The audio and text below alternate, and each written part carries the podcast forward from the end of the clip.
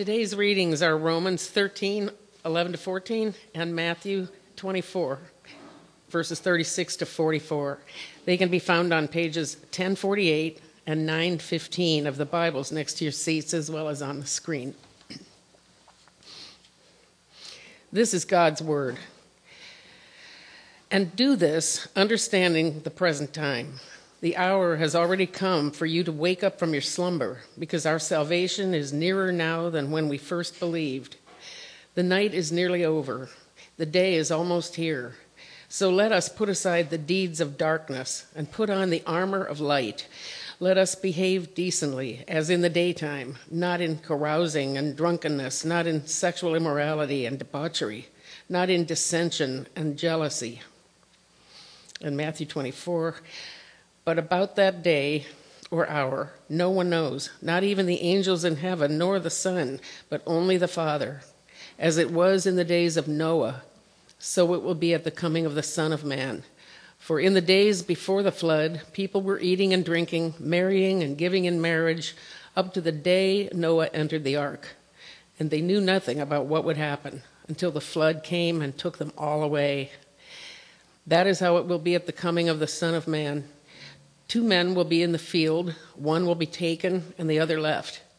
Two women will be grinding with a hand mill, one will be taken and the other left. Therefore, keep watch, because you do not know on what day your Lord will come. But understand this if the owner of the house had known at what time of night the thief was the thief was coming, he would have kept watch and would not have let his house be broken into. So you, you also must be ready, because the Son of Man will come at an hour when you do not expect him. The word of the Lord.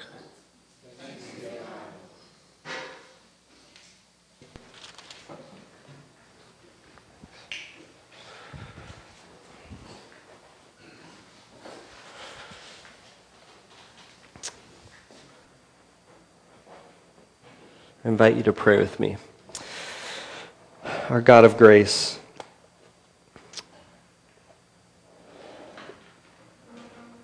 our, our world keeps spinning and things keep happening in our lives. And we come, uh, for one reason or another, we come and take a seat here this morning in this um, rented community center space. And we, we might know some people here. We might not know very many people here at all. Um, we come with different stories. We come with different emotional temperaments.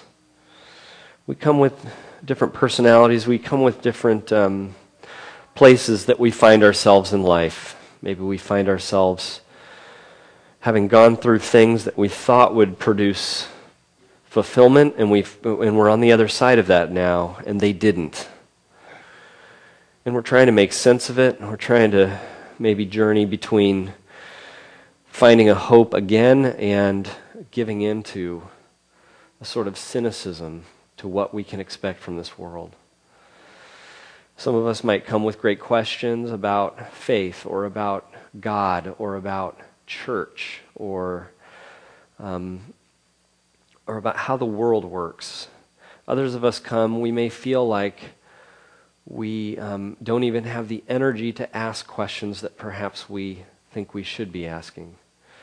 And some of us come, we've gone through uh, pain or sorrow or grief in a way just recently that, um, that makes us quite raw this morning. And, and, and healing would be the word that describes what our heart needs most. And some of us just maybe just this past week has involved revisiting irritations and old wounds related to family or related to things not having panned out in our life the way we had hoped, or related to loneliness. And God, from all these places, um, from places of joy and thankfulness and places of difficulty and trouble, we sit here with the commonality of being more messed up than we care to admit more incapable and more broken than we want other people to know, more fragile than we want to even admit ourselves. And we, we we come with that before you, the God we say who is a God of grace, because you have moved into the world of fragility. You have taken on fragility in, by moving into our world. In the fragile place of a baby born to an impoverished family in the first century. And we, that is the hope that we can find this morning that, that you enter into the broken world, the fragile world, and you take it on yourself to redeem those who are a mess. And so it is true that as we sit here more of a mess than we care to admit, it is also true that we are more loved and accepted in Christ than we ever imagined. Not by anything we're going to religiously do to climb our way to you, but because you condescended and came down to us. You came and met us before we could even reach out to you. And it is that grace that meets us at the door when we begin to pray to you, to look to you for hope this Advent season. We pray that you would speak to us through that grace now. In Jesus' name, amen.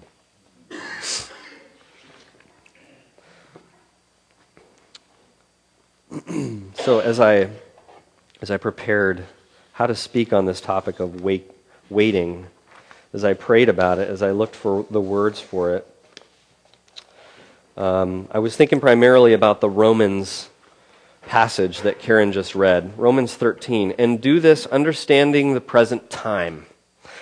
The hour has already come for you to wake up from your slumber because our salvation is nearer now than when we first believed.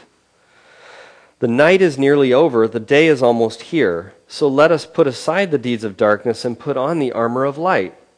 Let us behave decently, as in the daytime not in carousing and drunkenness, not in sexual immorality and debauchery, not in dissension and jealousy. And there was, there's a lot of knots in that passage, right? There's a lot of what not to do. I found it difficult to find the pictures and the words for what, um, what could guide us on what to do. And I found my answer in one of my theological mentors. I haven't met him. Um, He's dead now. His name is Henry Nouwen. And I found the answer in one of his writings, and I'm going to read it to you. Um, at first, I thought, boy, some of these quotes could really work for this message. And then I thought, you know what, most of this could really work for this. Me-. And then I realized, no, I think all of it could work for what we need to hear. And so that's what we're going to listen to uh, uh, now. Henry Nouwen, uh, something entitled Waiting for God. And I should say, Henry Nouwen is someone who knows a little bit about this question of how do we live in the meantime? How do you, if you're going to have this picture of we live in between Christ's first coming and in still a broken world awaiting his second coming, how do you how do you live? How do you keep track of time and how do you live in that in between space? Henry Nouwen is a is a Dutch Catholic priest so, right there, you have, um, you have this implicit knowledge that he's somebody who lived out a vow of celibacy. So just, just kind of consider how countercultural that is. As we, in our, to, our day and age, we, we call our, the domain of our sexual choices, we call that ours, and no one can say anything about that. So, this is somebody who took a vow in that realm. He also, when the civil rights movement was happening, he felt moved and called to go down and march on the road to Selma. And when um, um, I had one other thing. Well, one of the one of the things that he's known well for, and I know a lot of you have read this book. The, there's a book he wrote called "The Return of the Prodigal Son," a revolutionary book related to um, God's grace and the story of the prodigal son. And then one other thing, I remembered it. One other thing he did is he spent, I don't know how much of his life, but he gave up his life in academia to go and live, I think, for at least a decade. I could be wrong. Does anybody know how long he lived in the, commu- the intentional community? Decade, maybe more. Um, I don't know how you say it. It's French, La Arche community. What is it? Lash? Thank you. Appreciate that. The way she said it. Um, and he and so he moved in and lived in this intentional community which was um, uh, the game changer part about that was that it was a community i don't know exactly how to say it but it had a community of people who needed a lot of help because they had disabilities mental and physical disabilities. And so he moved into this community which had the assumption of living uh, together with people with severe disabilities. And he was even partnered with someone named adam and lived out this, this vision of that community that uh, not so much that Adam needs him, but that he needs Adam. So, this is who's saying how to live and wait for God, just to give you some context. Now, I'll just read Henry Nouwen. Waiting is not a very popular attitude. Waiting is not something that people think about with great sympathy. In fact, people, most people consider waiting a waste of time. Perhaps this is because the culture in which we live is basically saying, get going, do something, show you are able to make a difference. Don't just sit there and wait. For many people, waiting is an awful desert between where they are and where they want to go. And people do not like such a place. They want to get out of it by doing something. In our particular historical situation, waiting is even more difficult because we are so fearful. One of the most pervasive emotions in the atmosphere around us is fear. People are afraid, afraid of inner feelings, afraid of other people, and also afraid of the future. Fearful people have a hard time waiting. Because when we are afraid, we want to get away from where we are. But if we cannot flee, we may fight instead. Many of our destructive acts come from the fear that something harmful will be done to us. And if we take a broader perspective, that not only individuals, but whole communities and nations might be afraid of being harmed, we can understand how hard it is to wait and how tempting it is to act. Here are the roots of, the, of a first strike approach to others. People who live in a world of fear are more likely to make aggressive, hostile, destructive responses than people who are not so frightened. The more afraid we are, the harder waiting becomes. That is why waiting is such an unpopular attitude for many people.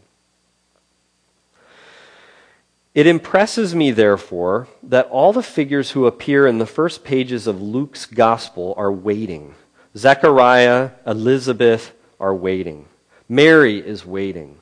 Simeon and, and Anna, who were there at the temple when Jesus was brought in, are waiting. The whole opening scene of the good news is filled with waiting people.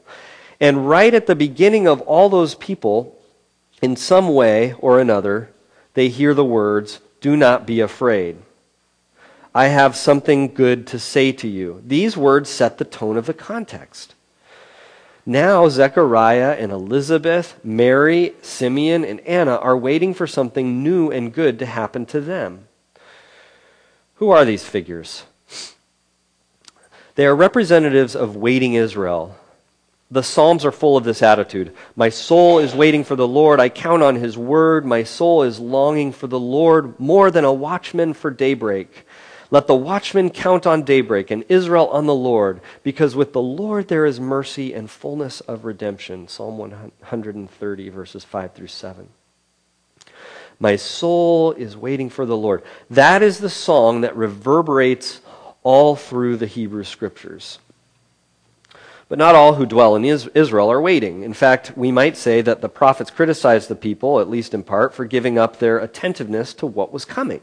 Waiting finally became the attitude of the remnant of Israel, that's, of that small group of Israelites that remained faithful. The prophet Zephaniah says, In your midst I will leave a humble and lowly people, and those who are left in Israel will seek refuge in the name of Yahweh. They will do no wrong, will tell no lies and the perjured tongue will no longer be found in their mouths. It is the purified remnant of faithful people who are waiting. Elizabeth, Zechariah, Mary, and Simeon are representatives of that remnant. They have been able to wait, to be attentive, to live expectantly. But what is waiting? What is the nature of it? What is the practice of waiting? How are they waiting? And how are we called to wait with them? Waiting, as we see it in the people on the first pages of the gospel, is waiting with a sense of promise. Zechariah, your wife Elizabeth is to bear you a son. Mary, listen, you are to conceive and bear a son. People who wait have received a promise that allows them to wait. They have received something that is at work in them like a seed that has already like a seed that has started to grow. This is very important. This can only really, we can only really wait if what we are waiting for has already begun in us. So waiting is never a movement from nothing to something. Waiting is always a movement from something to something more. Zechariah, Mary, Elizabeth were living with a promise that nurtured them that fed them, that made them able to stay where they were. And in this way, the promise itself could grow in them and for them. Second, waiting is active. Most of us think waiting uh, of waiting as something very passive, a hopeless state, determined by events totally out of our hands. The bus is late. You cannot do anything about it, so you have to sit there and just wait.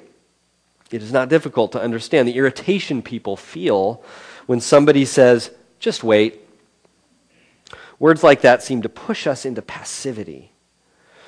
But there is none of this passivity in Scripture. Those who are waiting are waiting very actively. They know that what they are waiting for is growing from the ground on which they are standing. That's the secret. The secret of waiting is the faith that the seed has been planted, that something has begun. Active waiting means to be present to be present fully to the moment in the conviction that something is happening where you are and that you want to be present to it. Let me read that again. Active waiting means to be present to the moment in the conviction that something is happening where you are and that you want to be present to it. A waiting person is someone who is present to the moment, who believes that this moment is the moment. A waiting person is a patient person. The word patience means the willingness to stay where you are and live the situation out to the full in the belief that something hidden will manifest itself to us. Impatient people are always expecting the real thing to happen somewhere else and therefore want to go elsewhere. Can you relate to that? I can. The moment is empty, but patient people dare to stay where they are. Patient living means to live actively in the present and wait there. Waiting then is not passive. It involves nurturing the moment as a mother nurtures the child that is growing within her. But there is more. Waiting is open ended. Open ended waiting is hard for us because we tend to wait for something very concrete, for something that we wish to have. Much of our waiting is filled with wishes. I wish that I would have a job. I wish that the weather would be better. I wish that the pain would go. We are full of wishes, and our waiting easily gets entangled in those wishes. For this reason, a lot of our waiting is not open ended. Instead, our waiting is just a way of controlling the future. We want the future to go in a very specific direction, and if this does not happen, we are disappointed and we can even slip into despair. That is why we have such a hard time waiting. We want to do the things that will make the desired events take place. Here we can see how wishes tend to be connected with fears. But Zechariah, Elizabeth, and Mary were not filled with wishes, they were filled with hope. Hope is something very different. Hope is trusting that something will be fulfilled, but fulfilled according to the promises, and not just according to our wishes. Therefore, hope is always open ended.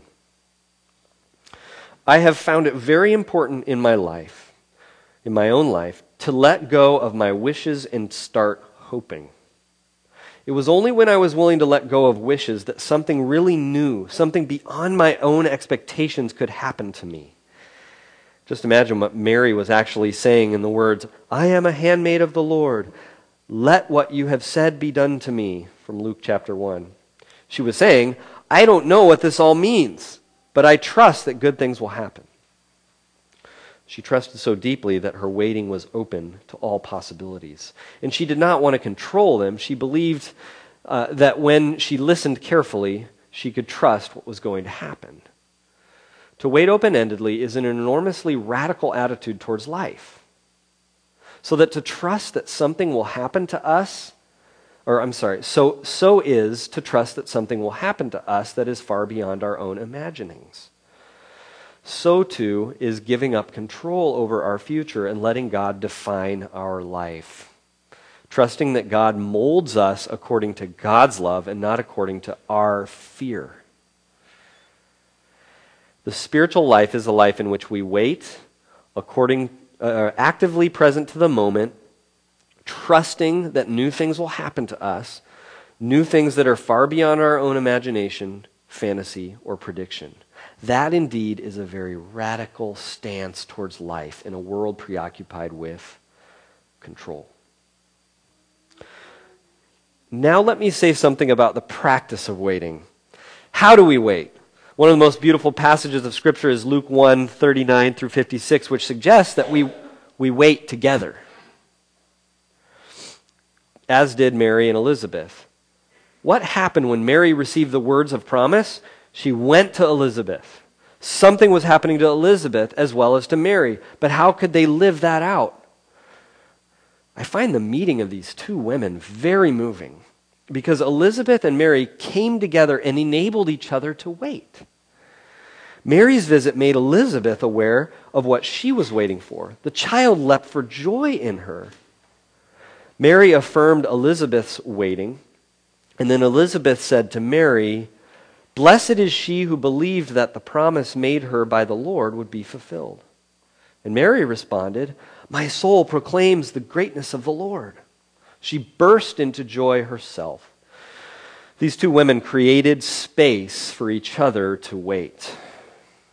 They affirmed for each other that something was happening that was worth waiting for. I think that is the model of the Christian community. It is a community of support, celebration, and affirmation in which we can lift up what has already begun in us.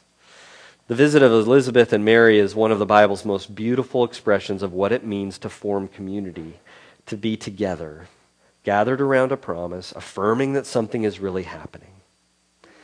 This is what prayer is all about. It is a coming together around the promise. This is what celebration is all about. It is lifting up what is already there. This is what Eucharist is all about. It is saying, Thank you for the seed that has been planted. It is saying, We are waiting for the Lord who has already come. The whole meaning of the Christian community lies in offering space in which we wait for that which we have already seen.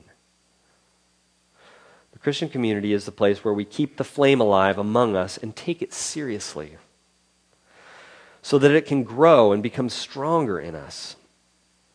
In this way, we can live with courage, trusting that there is a spiritual power in us that allows us to live in this world without being seduced constantly by despair, lostness, darkness.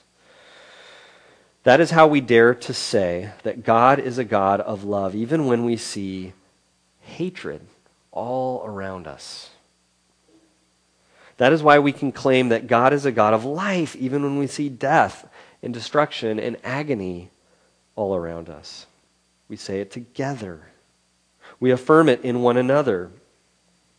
Waiting together, nurturing what has already begun, expecting its fulfillment, that is the meaning of marriage friendship, community, and the Christian life. Our waiting is always shaped by alertness to the word. It is waiting in the knowledge that someone wants to address us. The question is are we home? Are we at our address? Ready to respond to the doorbell? We need to wait together to keep each other at home spiritually. So that when the word comes, it can become flesh in us.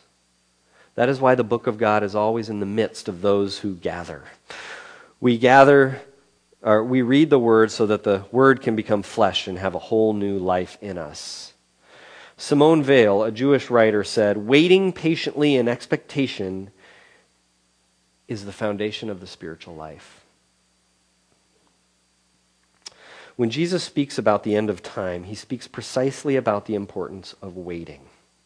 He says that nations nations will fight against nations and there will be wars and earthquakes and misery. People will be in agony and they will say, "Christ is there." No, Christ is here. Everybody will be totally upset and many will be deceived. But Jesus says you must stand ready. Stay awake. Stay tuned to the Word of God so that you will survive all that is going to happen and be able to stand confidently in the presence of God together in community. That is the attitude of waiting that allows us to be people who can live in a very chaotic world and survive spiritually. Will you pray with me?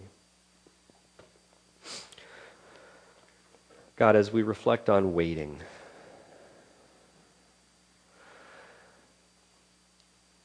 we ask for your help. In whatever place we find ourselves with the issue of waiting for you, we need your help most of all. May we pursue that help together. And may we find that you meet us and you help us to wait. We don't even sometimes know what we're waiting for. Your word says that your son is coming again. But we don't have a lot of information about what will happen when he comes again, just that all things will be made new. And we have a lot of things in our lives that we want made new. So help us to be home when you come and call. Some of us may feel very much at home. Some of us may have a sense of what that means. Some of us may feel, as we sit here this morning, so far from anything spiritually that feels like home. The security, the safety, the grace, the acceptance, the celebration and affirmation of being at home with you, the Father. That may seem so elusive to some of us. For some of us, it may be just a reminder of something we've experienced before. And for others of us, we may feel like we are there like never before. Would you help us? Would you be our Father, and would you help us to come home and to stay home and to be ready? In Jesus' name we pray. Amen.